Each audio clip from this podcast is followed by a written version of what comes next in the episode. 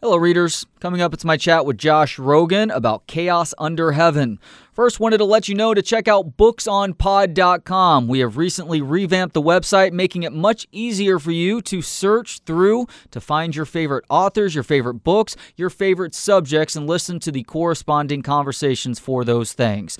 And for the latest on this show, follow us on social media that's Instagram, Twitter, and Facebook at Books on Pod. This is Nicole Perlroth. My book is called This Is How They Tell Me the World Ends, and you're listening to Books on Pod with Trey Elling. Hello, readers. Josh Rogin is a Washington Post foreign policy correspondent and CNN political analyst. He's also the author of the new book, Chaos Under Heaven Trump, Xi, and the Battle for the 21st Century. Josh, thank you for the time. How you doing today? I'm doing great, Trey. Thanks so much for doing this. Absolutely. So, what is the significance of titling this book Chaos Under Heaven? Right. So, the phrase chaos under heaven comes from a quote that's attributed to Mao Zedong. Uh, we couldn't figure out if he actually said it or not, but the quote goes something like this There is great chaos under heaven. The situation is excellent.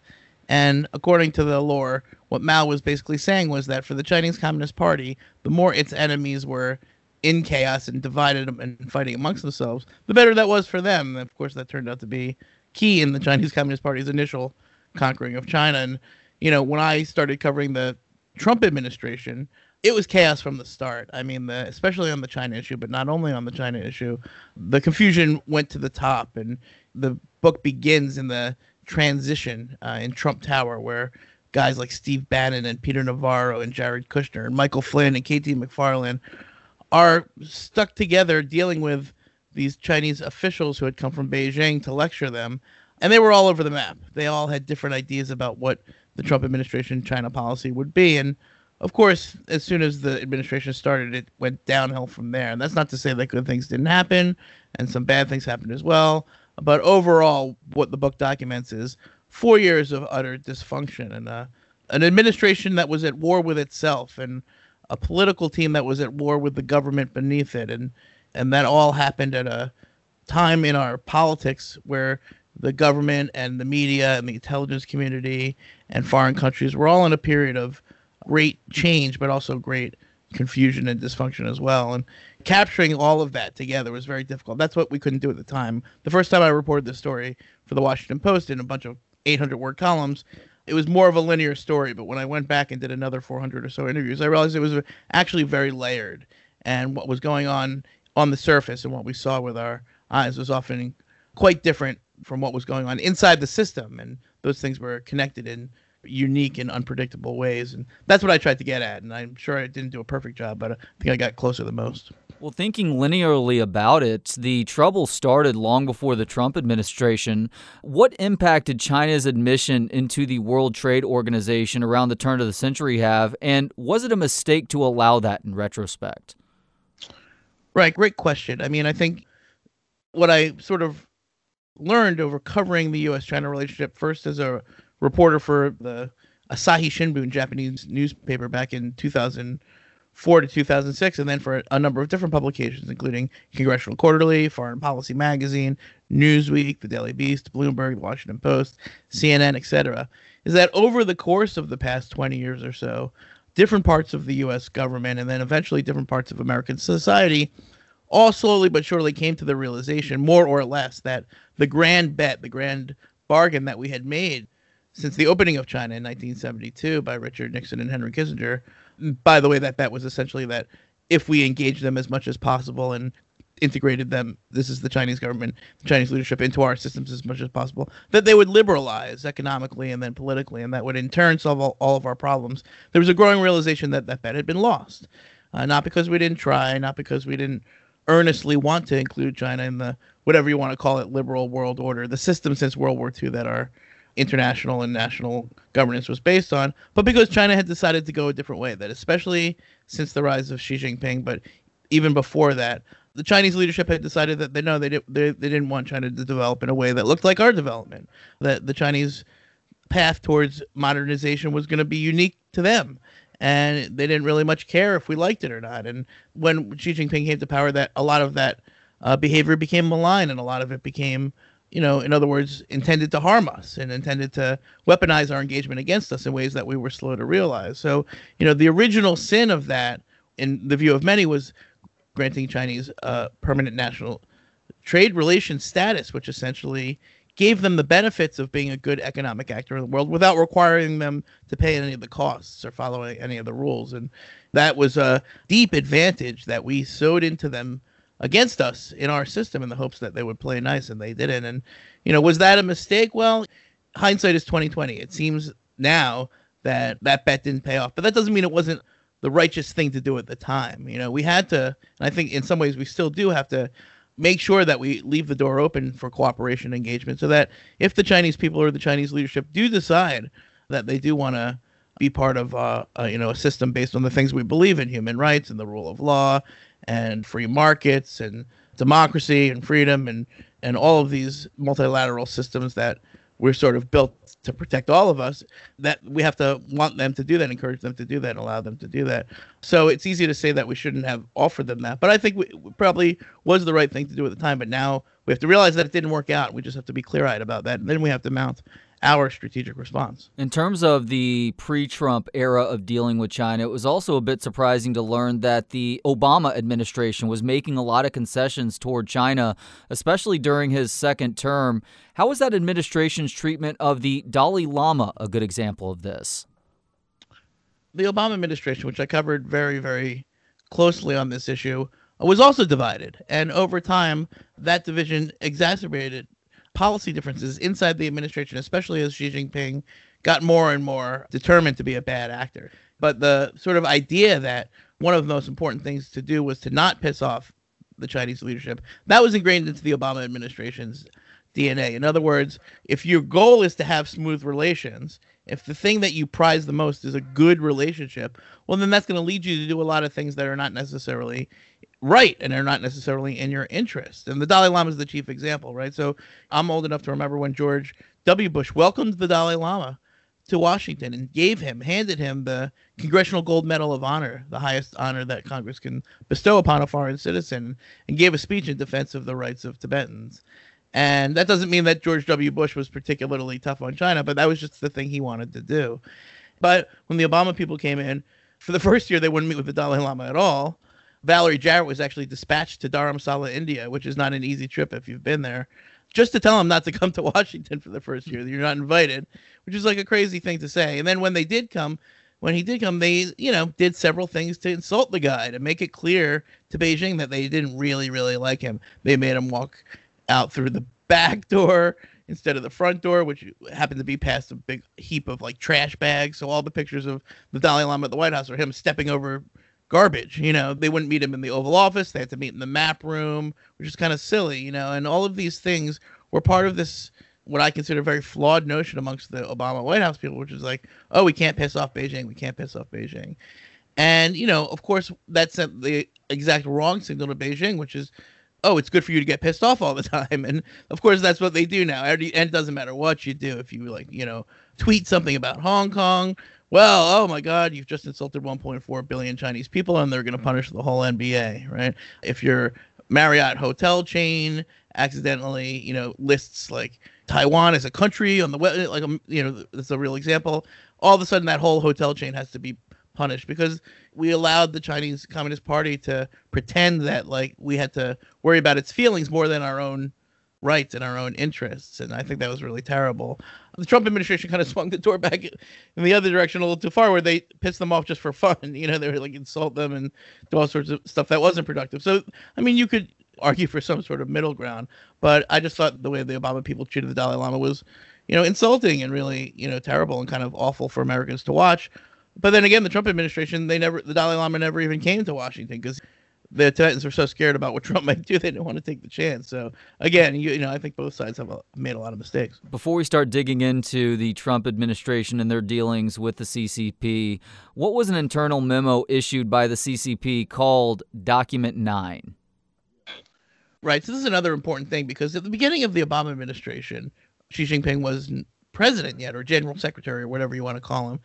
And when he first came into power, Xi Jinping didn't really have total control, and he was presenting himself like a reformer. And a lot of the people in the Obama administration bought that. And you know, they're like, oh, this guy's gonna be great. He's gonna be a reformer. He's gonna take China in wise directions, et cetera, et cetera. But what we didn't know was that he had actually instructed the rest of the Chinese system, the Chinese government, the Chinese Communist Party, to go in the opposite direction in, in many different documents. But the one that people talk about is called document number nine, which was leaked by someone in the party, and then that person who leaked it was, you know, disappeared. And basically, what it says is it's Xi Jinping's personal instructions about how Chinese government officials should view the West. And basically, what he says is that he believes that China is in an existential ideological struggle for the West, and that the party's survival and the party's success depends on fighting not just Western countries economically and militarily, but to fight their ideas. That the simple systems of Western journalism and civil society and human rights organizations and multilateral trade structures, that these were all in Xi Jinping's view, sort of Western imperialist scams meant to subjugate China and keep China down and stop China from achieving what he calls the China dream, which is a world that's dominated by Chinese power and influence, a world where China is the main superpower and no one can tell it what to do and it can tell everybody else what to do. That doesn't mean that they want to invade every country. It doesn't mean that they want to make every country have a system that looks like China's. It just means a world order safe for autocracy and repression and the like. The reason that's so important is because, you know, a lot of times, especially in Washington, but around the United States, a lot of people will sort of make this disingenuous argument well, they just want to do business. And yeah, maybe they have some human rights abuses, but that shouldn't be really that important because, you know, basically it's a big economy and we've got to do business with them. And they're not really out to get us. They just want to do their own thing. In other words, China is not really about running the world. They're just about you know, expanding and, and making money. And that's a very tempting argument to make because it could justify ignoring a lot of horrible things like a genocide against Uyghur Muslims in Xinjiang and several other aggressions and repressions. And what I say is like, if you want to understand what Xi Jinping's, just read what he says. If you want to know what he thinks, just read what he says and listen to what he says in speeches. He lays it out pretty clearly, not in English, but in Chinese, he lays it out pretty clearly. And a lot of people say, "Oh well, what do you want a Cold War with China? That's crazy. Why would you want a Cold War?" And what I say to that is, "No, no, no. It's not that we want a Cold War. We don't want a Cold War. That's not a great outcome. We don't want an, an international ideological struggle with China." But it seems like Xi Jinping does. We know that because he wrote it down in things like document number nine, and so we're going to have to deal with that, you know. And Cold War is not a good outcome, but it's really not the worst outcome. The worst outcome is a hot war or, or a situation where the China dream becomes so prevalent that it constrains us from doing what we want and tweeting what we want and having the systems that we want and protecting our values and interests. So I, you know, I, I just think we have to again be clear-eyed and realistic about the CCP that we're dealing with. And one of the best ways to understand is just read what they wrote, you know, and start with document number 9.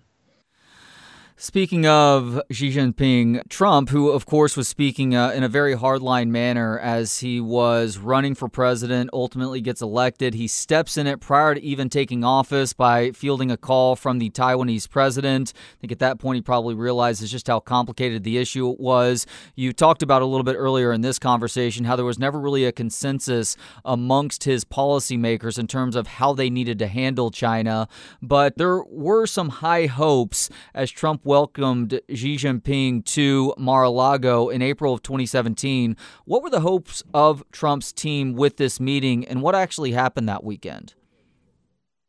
It was such an important thing because, you know, if you just take yourself back to that time, and you mentioned the Taiwan issue, which is really important too, because this is sort of the again the sort of the first scandal of the Trump presidency is that President Trump is going to take a call from the Taiwanese president. It's breaking 40 years of tradition. Why would he do that? He must oh well, he must either be like looking for a cold war with China or something like that. And the truth of the matter, as I reported in the book, was that he didn't realize it. His staff kind of tricked him into doing it. And then he figured that out and he got very angry and it poisoned him on Taiwan. And the reason that that was important was because, of course, Xi Jinping was really pissed off at him for taking a call from Taiwan. And he felt bad about that because he wasn't trying to piss off Xi Jinping, at least not at that moment. So he had to fix it. So they had a phone call where they decided to have the Mar-a-Lago summit and make nice. And the condition for the Mar-a-Lago summit was that Trump would agree never again to talk to the president of Taiwan. So then they get to Mar-a-Lago, and this is a you know in in any respect, in any sense a very, very, very big deal. And at this point, because President Trump wanted it to go well and he wanted to make friends with Xi Jinping, he handed the ball over to his economic officials and away from his national security officials. And they set up this process to make a trade deal. And the theory was if you could just make a trade deal and you know have a beautiful summit in Mar-a-Lago, remember they that big piece of chocolate cake, and you know the president Trump bombed Syria, and he told Xi about. They had a nice laugh about it, and this was kind of the stuff of history. And they were this this for a, a brief moment in U.S.-China relations, it seemed like they were going to make a trade deal, and there was going to be a détente, and there would be no U.S.-China Cold War, and everything would be wonderful. but that only lasted like about 100 days, exactly 100 days, because Trump's trade team and the economic officials didn't understand China. They didn't understand Xi Jinping. They didn't understand what they were dealing with. And eventually they realized that, you know, the Chinese system was not going to change and they weren't going to make a deal that was going to uh, know, satisfy Trump because they weren't going to abandon all of their bad trade practices and their industrial policies. They're just not going to do it. They'll tell you they're going to do it, they'll have a big summit in Mar-a-Lago where we all sit around in Florida and they promise to do it, but then they don't do it. And so this was another sort of education for a, a, a president who didn't have any experience in government, who thought he knew a lot about China, but did really didn't know much about China at all. He figured out eventually that this wasn't going to work. Of course, they later made a trade deal. It wasn't a really good trade deal. Uh, it never, it really went. But that's a separate story. But at this point in the story, at the Mar-a-Lago summit, that was like a moment of optimism. But that moment of optimism was uh, soon crushed. Within the divisiveness, it seems like Matt Pottinger, at least based on your writings, who was the National Security Council Senior Director for Asia in Trump's administration, it seems like he was one of the more rational voices on this subject. Why was Australia a good example for Pottinger to show what China was capable of in terms of manipulating other countries? Yeah, that's a really good question. So, you know, there were several factions on China inside the Trump administration. So, the one end you had like what I call the super hawks. This is like Peter Navarro and Steve Bannon and Stephen Miller. And these guys wanted to bring down the CCP right now. You know, if you ask them what they wanted, like, we should just bring these guys down right now. They wanted to blow up the relationship. They thought that CCP was like essentially like the Nazis or Mussolini or whatever other totalitarian nationalist socialist example you want to point to. And if you think from that perspective, well, if they're the Nazis, I guess we should take wouldn't it have been better to take down the Nazis in 36 rather than in 45, you know? You could see the logic of that, right? Then yeah. on the far other side, you had the Wall Street clique. And this is the Mnuchins and Larry Kudlows and Gary Cohns of the world. And they were like, no, no, no, no, no, no, no. This is really about business, and we really have to keep the business channels open. We, we're intertwined and that means no national security confrontation with China, no matter what.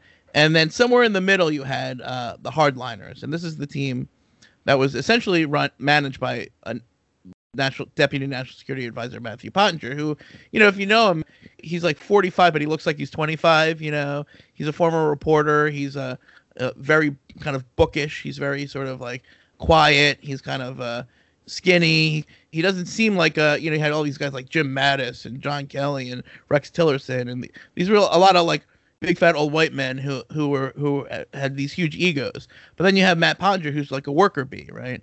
But as it turns out, he ended up having more influence than any of them for a couple of really important reasons. One is because he had to work the system and he had a, a whole team of people who were trying to move the government and not just the politics. And a lot of these cabinet level people they're worried about the politics and what does Trump think and what's he going to tweet today. But underneath them is this whole government. Matt Pottinger was really working on changing the government, you know, steering it towards a more competitive China approach. And second of all, he lasted the longer because he wasn't an ego driven personality. And so he was there all four years, so he actually got a lot done. And you know what? And by the way, there were some hardliners that were famous Trump people like John Bolton. Mike Pence was definitely one of them. Mike Pompeo at times these were people who didn't want to blow up the whole relationship for the fun of it, but they did want to reset it. Their point was this we can't let the Chinese government get away with all this stuff anymore. But rather than trying to change China, what we have to do is change our own policy. We have to change what we're doing to respond to what they're doing because they're not going to change.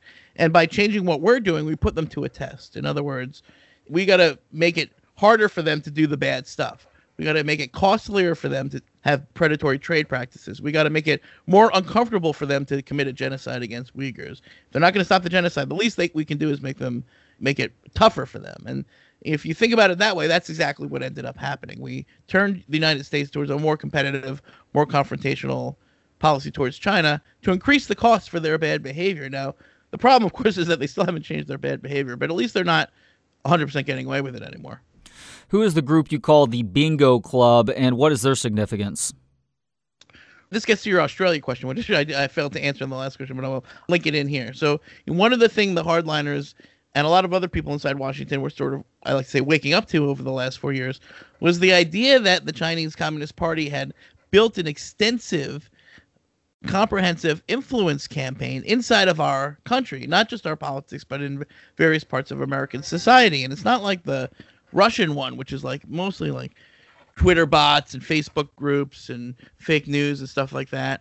What the Chinese had done is they had targeted for years and years and years, and still continued to do so, by the way, elites on both sides of the aisle and institutions in all parts of society, including academia, sports, Hollywood, the tech industry, Wall Street, especially Wall Street, and not just in America, by the way, in countries all over the world. And the way they had done this was by through what they call the United Front. And the United Front is this part of the Chinese Communist Party, and it dates back to Mao's times, and it's still described in Maoist terms as striking the party's enemies using the party's friends. And essentially, what it is is a network of hundreds, if not thousands, of front groups, front companies, NGOs, organizations, figures that are meant to advance the party's interests, not China's interests, the Ch- Communist Party's interests, all over the world, everywhere. And they do this through proxies, through, again, sort of Hong Kong billionaires or Thai billionaires or Taiwanese billionaires or Malaysian billionaires, eh, whoever it is. And they build front groups that are like, you know, the Chinese Association for the Reunification of Taiwan in Southern Florida. Right? That's like a real example. Like, why is there a Southern Florida NGO funded by a Hong Kong billionaire that's directed at reunification with Taiwan? Well, that's because this is how this stuff works. And in 2017, there was no part of the U.S. government looking at this. Nobody was on this. The intelligence community focuses on like spies. You know, they focus on cyber theft and cyber attacks and like you know honey traps and where they like you know like remember that woman in San Francisco who honey trapped all those mayors and maybe honey trapped Eric Swalwell like that's what they focus on and then the State Department focuses on like propaganda and media and like soft power stuff nobody was focusing on this network this United Front network of front organizations funneling billions and billions of dollars into universities and Hollywood studios and you name it but there were a lot of people in Washington who were like, "Oh my God, we should probably have a discussion about this." But it's a very tough thing to talk about because, you know, how do you go to a university and say, "Listen, we think you might have been compromised by the Chinese Communist Party. You don't even know it, or maybe you do know it. That's even worse." So there was a small group of people that met in secret to talk about it for a couple of years, actually. And these were like some law enforcement, FBI people, some politicians, some White House people, and eventually they were like, "Oh man." One of the really important things we're going to need to do is to educate the American people about all this influence stuff. They people need to know about it. It's the best way to sort of fight is is to expose it. They're like, we should probably get someone from the media. So they invited me into this group, and I started going to the meetings. And I was like, oh my god, we got a problem here, you know. And some of the book is about that club, but uh, a lot of it is about what that club unearthed, which was a lot of this network of really malign influence, where they just bribe and shove a lot of money into a lot of hands until They've destroyed the antibodies in our democracy. It's to change us from within, to disable our ability to understand who we are and then fight it back against who they want us to be. Do you have a favorite example of them exposing and stopping some form of Chinese influence here? Yeah, yeah. So one of the ones I talk about in the book was at the University of Texas at Austin. You know, you're in Austin. Let's tell, I'll tell this story. So there's this group called the China uh, U.S. Exchange Foundation, CUSEF, some people call it QSEF, whatever. And it's run by a billionaire named Tung Chee-hwa. And who is Tung Chee-hwa? Well, he was the first chief executive of Hong Kong after the handover. In other words, so you could say he's a Hong Kong billionaire, but you know, he worked for the Chinese Communist Party when he was running Hong Kong for them. And what else is he in? Well, he's the vice chairman of this organization called the CPPCC, which, you know, just to make it as simple as possible, is the largest United Front organization there is. It's the biggest one. Like if you know how the United Front works, that's the one you want to be in. It's just thousands of people from all over the world spreading the Chinese Communist Party's agenda into all sorts of countries. And so, you know, he runs this foundation and they, you know, give millions of dollars to whoever will take it. And sure enough, whoever takes it usually they get these free trips to China, where the you know you learn about how the Uyghurs love it in the education camps, or how Tibet's wonderful, or any any of these sort of propaganda efforts. But uh, one of the things he wanted to do was to fund the China Center at UT Austin at the LBJ school, and it's one thing if sort of you you know you have uh, one of these operations that sort of funds a book or a scholar, or it takes some congressional staffers to China for some sort of propaganda tour. But UT Austin is a huge public university, and they're going to have a China Center for the first time, and just to have it funded by a Chinese Communist Party proxy, by a by a one of the chief proxies, one of the guys who's most well known for funneling Chinese Communist Party agenda items into our into our system, that seemed to be a problem to some people inside the university, but there wasn't really a way to to raise it or to talk about it. And eventually, what happened is a couple of the professors in the university who had connections in Washington and who were parts of this bingo club worked with other members of the bingo club to sort of understand it. First of all, to get the information together. First of all, of who was this guy Tung Chee Hwa? What was this thing called the CPPCC? And they put together the best information that they had at the time, and a lot of it came from Australia because the Australians have been dealing with this issue for Chinese influence in the United Front for many years now. It's much it's a much worse problem in their system because they have a lot more of it, and their system is much smaller, so it has a much bigger impact. So in Australia, they already already have legislation to deal with this kind of thing. It's been a big front page issue there for ten years, but even now in the United States, most Americans never heard of it. Most but people who are listening to this don't, never heard of what I'm talking about. But in 2018, it was even worse. So first they got all the information, then the bingo club members went to the senators, who were the, the you know, the Texas senators, John Cornyn and Ted Cruz, and educated them about it. And then you know, and then they came to me, and between the people inside the university, the people who had the information, the Senate offices, and the Washington Post eventually everyone got their heads together to be like, wait a second, this is not a, a good idea. And a fight ensued inside of the LBJ school. That's what's detailed in the book between the dean and some of the professors. And eventually, the president of the university, to his credit, decided not to take the money. You know, under pressure from Congress and the Washington Post, and recognizing having educated himself on the United Front for the first time, he rejected the money, and that Chinese influence operation was thwarted. But what they did was they just took the money to another Texas institution, the George H.W. Bush Foundation, which got like a $5 million gift from Tung Chee Hwa uh, just a few months later. So, you know, it's kind of a little bit of whack a mole, but at least at that moment, that was considered a victory. Ah, it's so disheartening to hear what the end result still is, despite the fact that uh, an alarm yeah. was sounded there. Now, another way that the Chinese gain influence is through something called joint ventures, which simply put is partnerships with American businesses that give access to land or information or some combination of the two. And as strong as the Chinese military has been in terms of sheer numbers for a while now, their Air Force technology has lagged. That is, until about a decade ago. Why do we have General Electric to thank for China modernizing their military air fleet? Right, right. I mean, it's really crazy when you think about it that we had this idea that, you know, if we just helped all of these Chinese industries, that, you know, that would eventually redound to our benefit. And you see it on a range of fronts. I mean, you see it in scientific collaboration, you see it in artificial intelligence, you see it in military technology. And the idea was that, you know, okay, we get something, the American companies get access to the Chinese market, and they get something, they get help bringing their industries from zero to 60, you know, and uh, with the help of uh, uh, these American companies. And it was always, always sort of well known that the Chinese government was abusing these relationships to some degree, stealing the IP of these American companies, and then eventually, you know, using it to compete with those companies. That that happens in wind, windmills to computer chips to you name it. But there are some really egregious examples of where we handed them quite literally the the the tools that they're using to to compete with us and to threaten us. And the American corporations did it because they wanted that short-term access because they didn't care about the national security implications. They wanted access to the Chinese market, and that's what they had to do. And this Boeing example is just one example because you know when when when it was when they announced that they're doing a joint venture with a Chinese airplane conglomerate, it seemed like a win-win, right? I mean, they put out a press release; they were very proud of it. But as the Pentagon was tracking, uh, you know, the Chinese military shortcomings in aeronautics, it started to notice that uh, those shortcomings were becoming less and less, and all of a sudden the things that they needed they somehow developed in rapid speed, and basically the only sane conclusion is that they stole all this stuff from Boeing, and maybe Boeing didn't care because they still had the access, they're still making money, but either way, U.S. companies ended up helping the Chinese skip decades of development and and all basically build the military that's pointed at us with our technology. Now that's also connected to the fact that they built all of that stuff with our money.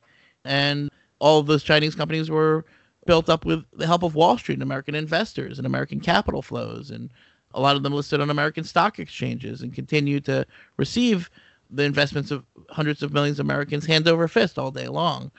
And you know this again this is also part of the sort of big misunderstanding of the way China works by a lot of people in our society and our leadership when they thought that, oh, well, you know, what's the big deal? You help out a Chinese aerospace company, and maybe, yeah, maybe we're going to have to compete with them, but, you know, that's all part of the game. And then you realize that, you know, that Chinese aerospace company and the Chinese military are inextricably linked. Not like here where we have like contractors and contracts is essentially for the most part, you know, things that we know about. There it's, you know, if you if you give a technology to a Chinese company, the PLA will have it. They will use it. There's no doubt about it. And then you know they're going to turn it into a weapon against us. And you know whether or not that happened in the labs in Wuhan is something that we could talk about. But that's you know kind of the same problem. You know we do like sort of collaborative science, collaborative business, and we think, oh yeah, this is great. We're going to get closer to China. We're going to have a great relationship, and we're going to have it's going to be like kumbaya. We're going to have a great uh, peace and coexistence. And then we fail to understand that no, no, no, their system is different. It doesn't act like ours. The party runs everything. The party will take what it wants to take. The companies don't have a choice. The scientists don't have a choice. The Chinese universities don't have a choice. And if they can, because the party has no moral compunction, because it's a genocidal regime that's willing to do anything to maintain power and has enormous, unlimited resources, chances are, if we give them something, they're going to weaponize it against us. Well, and I think you pointed out a great example of even trying to speak out in minimal terms about this with what happened through the NBA less than two years ago now. If there was a general awakening prior to COVID that opened people's eyes to what's going on with China, it is the story involving Daryl Morey, the former GM of the Houston Rockets. He's now with the Philadelphia 76ers, and a tweet that he sent out in October 2019. The tweet simply said, Fight for freedom, stand with Hong Kong. What was the Chinese reaction to this, and just how terrible was the NBA's initial attempt to save face, considering how much business they do over in China? Yeah, this is a, such an important story because you know, as we were just discussing, you know, like these issues are complicated, you know, and the discussion of U.S.-China relations was confined for so long to a small number of China hands, like the China watching community, and these are like usually a lot of very conflicted old white people who are just basically, you know, preserving their access and their careers by refusing to acknowledge that the fact that the U.S.-China relationship has been going off the rails for a very long time, and that you know what the CCP was doing was no longer just affect, affecting academics; it's affecting everybody. If you suffered for a year, like most of us, and didn't see your parents, and you know maybe lost your job, you know, and were stuck in your house fearing that you were going to get the coronavirus, you know instinctively that to some degree your suffering was exacerbated by the misactions of the Chinese Communist Party. In other words, what happens in Beijing doesn't stay in Beijing.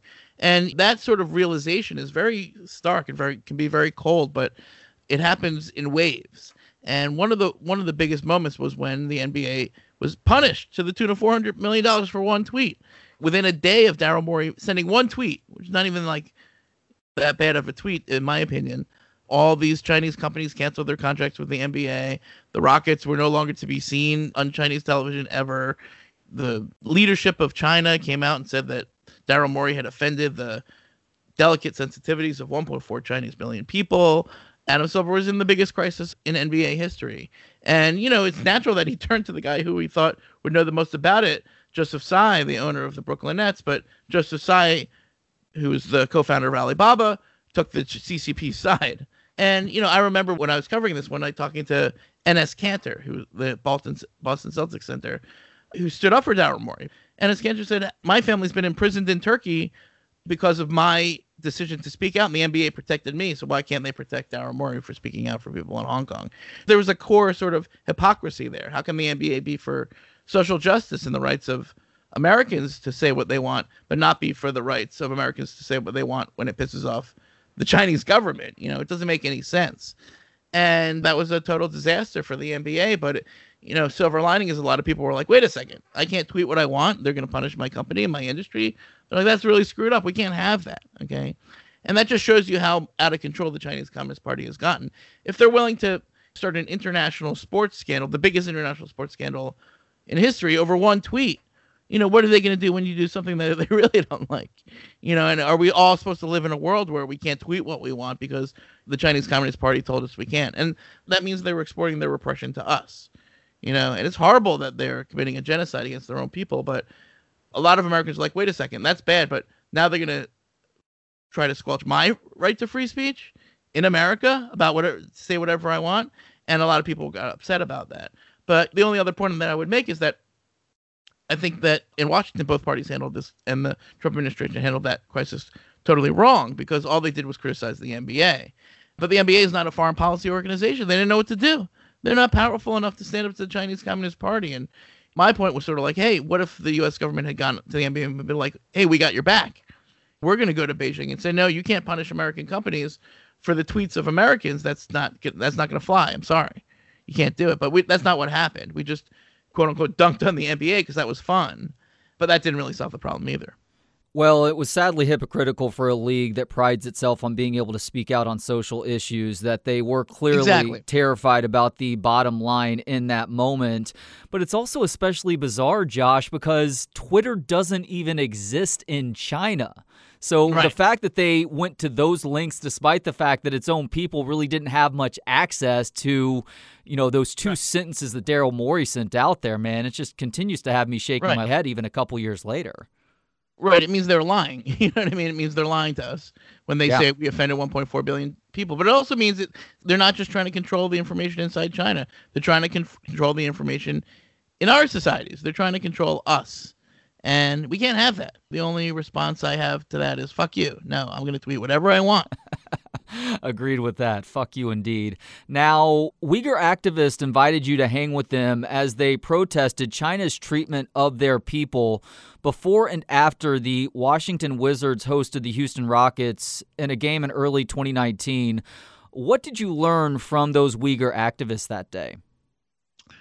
Yeah, right. So, you know, uh, this was right after the Daryl Morey thing, the next opening game of the next season was the Rockets were in DC. So all the young Uyghur activists in DC were like, we're going to go to that game.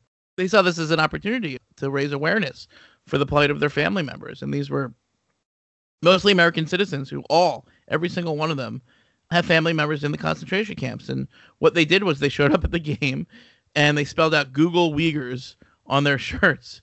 And the NBA was going crazy, man. They were kicking people out of the games for wearing free Hong Kong shirts. Can you imagine that? If you wore your free Hong Kong shirt to the, I think it was a Sixers game, you could get thrown out. We don't want politics in the NBA. Okay, since when was that the rule? And this is what the NBA was doing. So the young Uyghur activists were like, hey, okay, this is not politics. We're just saying Google it. How can that be political? Just educate yourself. So they all showed up, and the Wizards ownership was not happy about it, but they sort of just let it go. And I spent the whole game talking to these young Uyghur activists, and their stories were harrowing. I mean, these are Americans mostly, and their family members are in concentration camps, and nobody cares. Nobody does anything. There's no diplomatic pressure to get them out. I mean, of course, there's millions of people who are suffering in Xinjiang and other parts of China, not just the camps, in a system of surveillance, and open prison before you get to the camps, forced labor, slave labor. They've had their kids taken from them. Some of them have had their uteruses taken out of their body while they were sleeping. This is the kind of stuff that is going on in these facilities.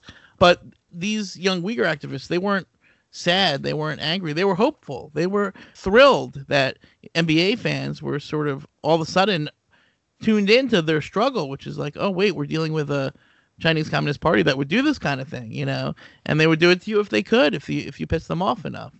And they just told me their stories, and I realized that the young Uyghur activists had the same message as the young Hong Kong activists and the young Tibetans, and a lot of other people around the world who are suffering under the repression of totalitarian dictatorships. And that message is that we want the same things that you want. We want the freedom to practice our religion and to have our family members call us on Skype and say whatever they want without getting arrested and thrown in a camp. And we want to be able to live in a world where those rights are protected. And that's not happening right now.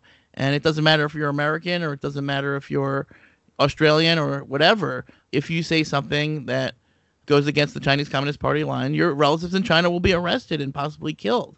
That's how bad it is. But they weren't upset. They weren't angry. They were hopeful. They were hopeful that Americans would care, and so, a lot of them did. But you know, so far, not enough. Not enough. Sadly, you're right about that. Now, China has infiltrated so many different levels within American society, uh, both businesses, public and private. And MD Anderson has actually gotten caught up in this as well. How did the MD Anderson Cancer Center in Houston get caught up in this story through something called the Thousand Talents Plan?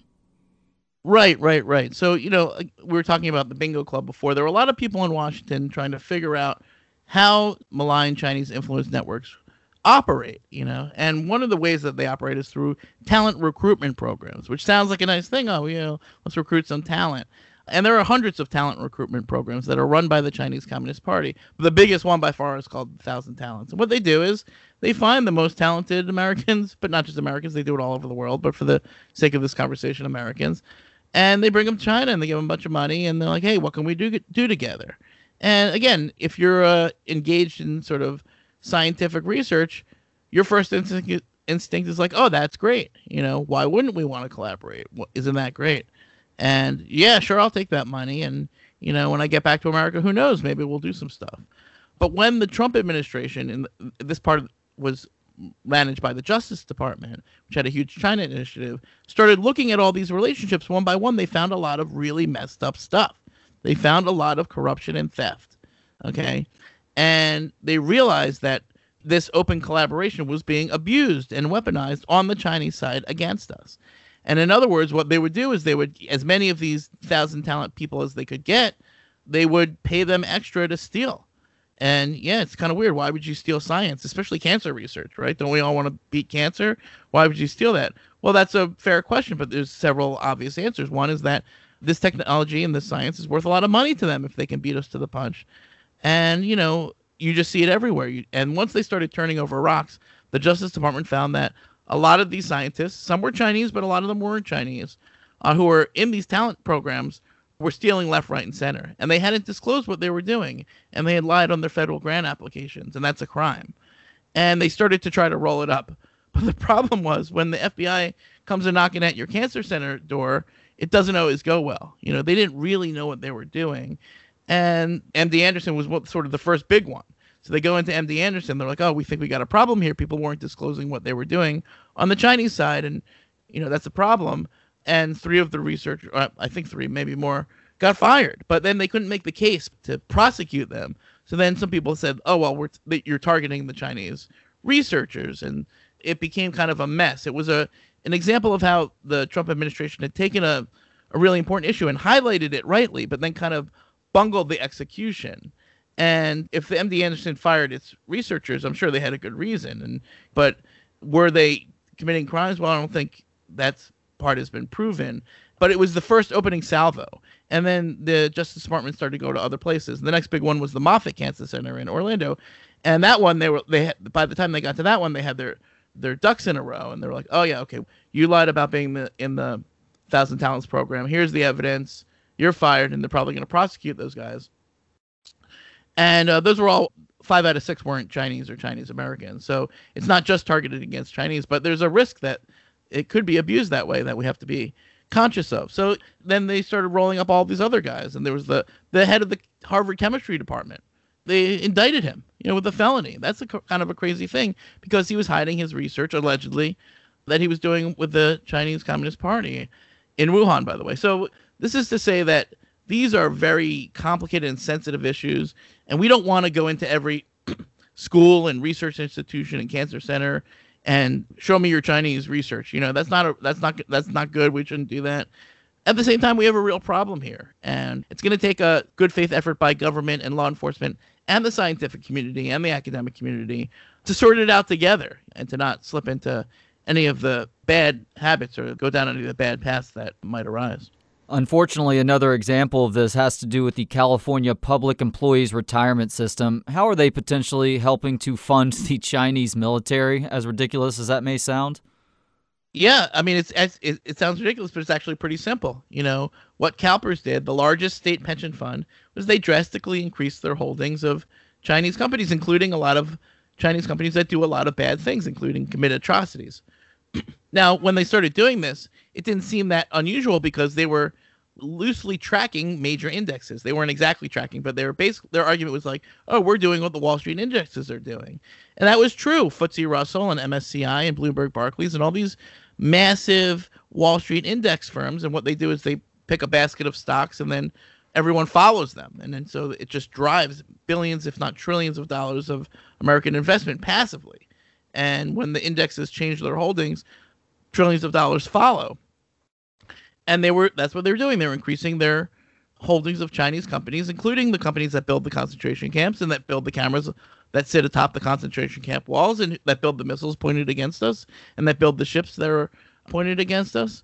And nobody said boo about it. No one ever mo- bothered to raise any objections until about 2018, 2019. And then everyone was like, wait a second, is this good? Should we be doing this? Should we be forcing essentially millions of Californian pensioners to bet their future on the success of concentration camps? Does that make any sense? And so then when people looked into it, they found that the head of CalPERS, Ben Meng, was part of the Thousand Talents program. And he was alleged to be triple dipping. In other words, he's increasing the Chinese holdings for CalPERS, for the pension fund, and doing it on his own portfolio as well. In other words, he's accused of corrupting himself toward the benefit of the Chinese Communist Party and the, those companies and he resigned mysteriously. They won't explain why. In the middle of the scandal, they're like one day they're like, "Oh, he doesn't work here anymore," but he didn't do anything wrong. I'm like, "Okay, all right, I guess that's your story." But it was just another example. On the one hand, of the Thousand Talents program, was like, "Wait a second, maybe this is something we need to take a harder look at." But also, wait a minute, you're telling us that public state pension funds are investing millions of American pensioners' futures into Chinese companies committing atrocities? How is that okay? And the only answer is like, oh, it's not okay, but nobody cared. And now it's a huge mess that we're going to have to untangle. You admit to helping fuel tension between the U.S. and China in early March of 2020 as the pandemic was beginning to take hold of the U.S. What exactly happened? Yeah, I wasn't trying to fuel tension, to be clear. Uh, it was a an inescapable result of me breaking what ended up being a very big story, which is that U.S. diplomats had warned two years ago, or three years ago now, that there was a lot of problems at these Wuhan labs, including the Wuhan Institute of Virology, and that they were doing dangerous, risky research on bat coronaviruses and how they could infect humans. Now, let me just stop for a second and say that again a little bit more slowly. In 2018, U.S. diplomats visited the Wuhan Institute of Virology and wrote cables back to Washington warning that the lab was not following its safety procedures and that they were doing risky research on bat coronaviruses that could infect humans. Okay, 2018. Now, in 2020, when a bat coronavirus that could infect humans broke out in Wuhan, a lot of people inside the government, including the guys who wrote those cables, men and women, were like, wait a second. Isn't that what we wrote about isn't that the thing that we warned you about that nobody cared about in 2018? We told you that there was this this lab was a problem. We told you that they were doing bat coronavirus research that it could infect humans, and that was a big risk. We should probably do something about. It. Nobody cared, and now it seemed to them at least that that prediction had come true. Now, that doesn't mean that we know for sure that the lab was connected to the outbreak. It just means that you know, in my, my, view, there's enough evidence that we can't rule it out, which means we have to check it out. It I'm not saying that the labs did it. I'm saying that we don't know if the labs did it. That's why we have to investigate it, which hasn't happened. Now, when I broke that story in April 2020, that caused a rift in U.S. China relations because we were in the middle of begging them for our masks and PPE. And the condition that they told the Trump administration for us to get our masks and our PPE was to shut up about the origin of the coronavirus. So all these people inside the Trump administration thought that the labs should be investigated, that, we that it, was, it probably came from the labs, but no one said it because they were being blackmailed and threatened by the Chinese Communist Party, and they were holding our masks over our heads. and so, so when I broke that story, that deal was off, and then Pompeo and Trump endorsed the lab accident theory, which caused the mainstream media to call them liars and assholes. And the coronavirus pandemic and the origin of the coronavirus issue became highly politicized in our society, and that politicization remains to this day. That here we are, a year and a half after the outbreak, and nobody is investigating how it started. How is that? How do we live in a world where we have the biggest crisis in 100 years? Three million people died, 585,000 Americans and counting dead, and nobody's looking into it. Nobody's like, "Hey, how did how did this happen?" I say this all the time. It's not about blaming China. It's about preventing the next pandemic. That if you had any car crash, plane crash, nuclear plant meltdown, you name it, any disaster, the most obvious and urgent thing to do is to find out what happened. You imagine if we had had those Boeing planes flying into mountains and everyone was like, oh, let's not look into it. Let's just assume it was a random act of nature and go about our day. That's crazy. You wouldn't do that. It's a dangerous and stupid thing to do. That's what's going on with the coronavirus. And I know very well how this got politicized because, again, as I just told you, I was in the middle of it.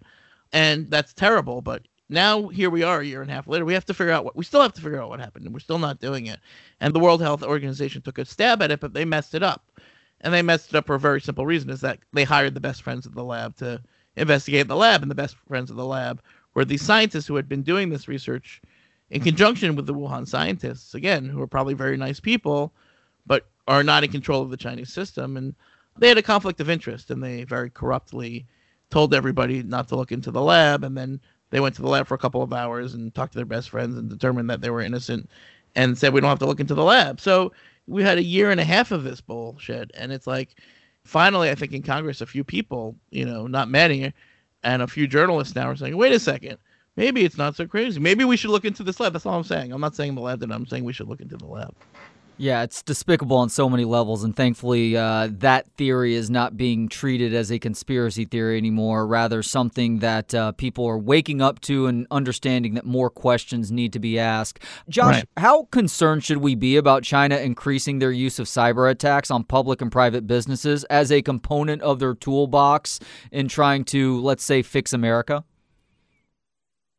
Yeah, it's a huge problem. It's an anvil that they hold over our head at all times. And it's not just about the cyber attacks, which are one thing. That's part of it. It's about what are the risks of having Chinese tech in our infrastructure? That if you have a Huawei station in your neighborhood and uh, rural communities all over the country have Huawei tech in their telecom infrastructure, what's the vulnerability there? Do we even know? How do you mitigate it? You know, okay, well, we can ban Huawei tech from our country. Well, what if it we're in South Korea and they've got all the Huawei tech, but our military is there because we've got a base there?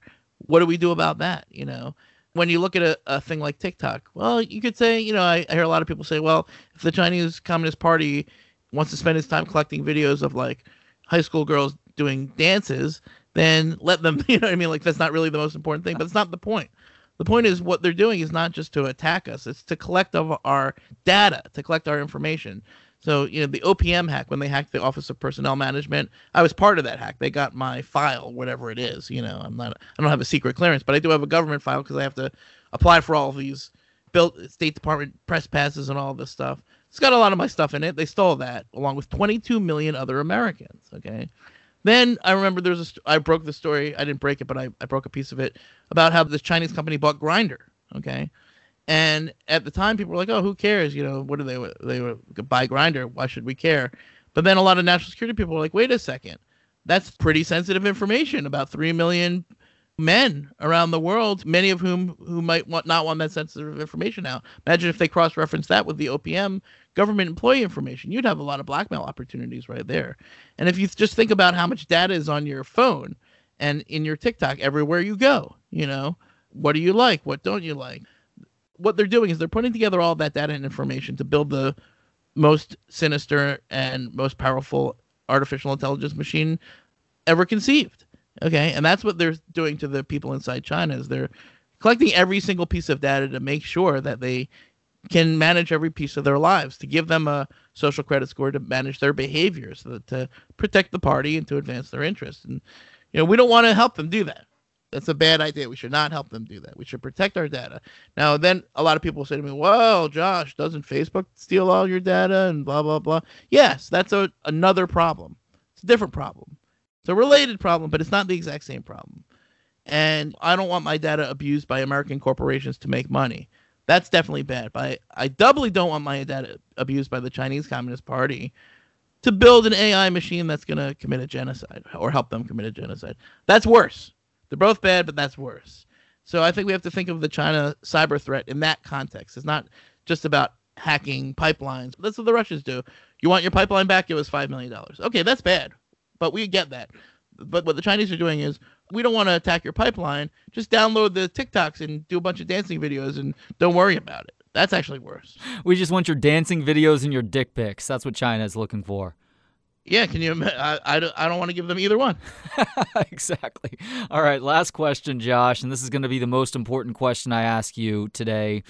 When you were on uh, Joe Rogan's podcast, you briefly mentioned having beers with the Dalai Lama, but you said this isn't the time or place for that story. So I'm hoping here and now are the time and place. Uh, so how the heck did you end up having beers with the Dalai Lama, and what was that like?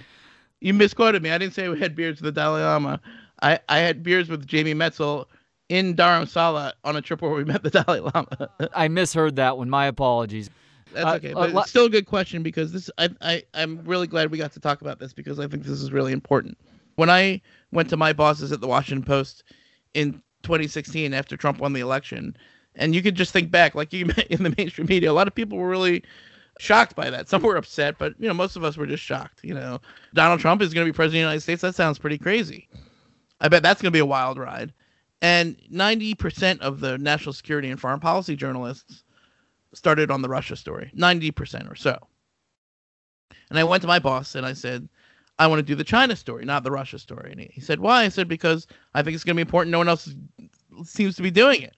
He said, Okay, what do you need? I said, Well, I'm going to need to travel to Asia a bunch of times, you know, and you're going to need to pay for it. He said, Where do you want to go first? And I said, I want to go to Dharamsala, India, and I want to interview the Dalai Lama.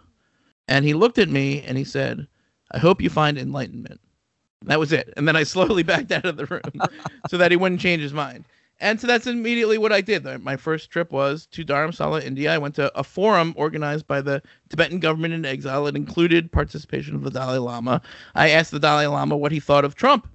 And it was he going to meet Trump? Because remember, at this time, I was like, hey, I wonder if they're going to meet. And he said, I'll never forget, he said, hmm, the first time I hear America first, I think, not so nice. That's what he said. And he laughed a little. And he said, "But American people believe in freedom and democracy, and that will never change." That's what he said. And that was basically it. You know what I mean? And and I was like, oh, yeah, I get it. Donald is a pretty wise guy, not a wise guy, like a very wise person, and uh, he can be a wise guy. But anyway, over the course, I also spent a week in Dharamsala meeting with Tibetans of all stripes, political leaders, youth leaders, and just imagine if you're in the Tibetan government in exile, you're now in year 60 or 70 of your struggle. You know, your homeland has been occupied, 6 million Tibetans being living in a state of basic total repression, having their culture, their language, their nationality, their freedoms steadily eroded. They also have camps, they also have prisons, and all of that stuff, and economic degradation and humiliation every single day of their lives. And the Dalai Lama left in 1959, hasn't been back since. But in that week, aside from my cool interaction with the Dalai Lama, talking to all these Tibetans, I realized that they knew something that Washington had yet to wake up to, which is that this is the character of the Chinese Communist Party. Not the Chinese people, not all of the Chinese government, just the party. This is what they do. This is how who they are. This is how they act. And they had been dealing with it for 70 years, and we hadn't been dealing with it at all. And their struggle, their struggle, the Tibetan people struggle for dignity and human rights and basic freedom and the right to do what they want and say what they want and speak what language they want and practice what religion they want.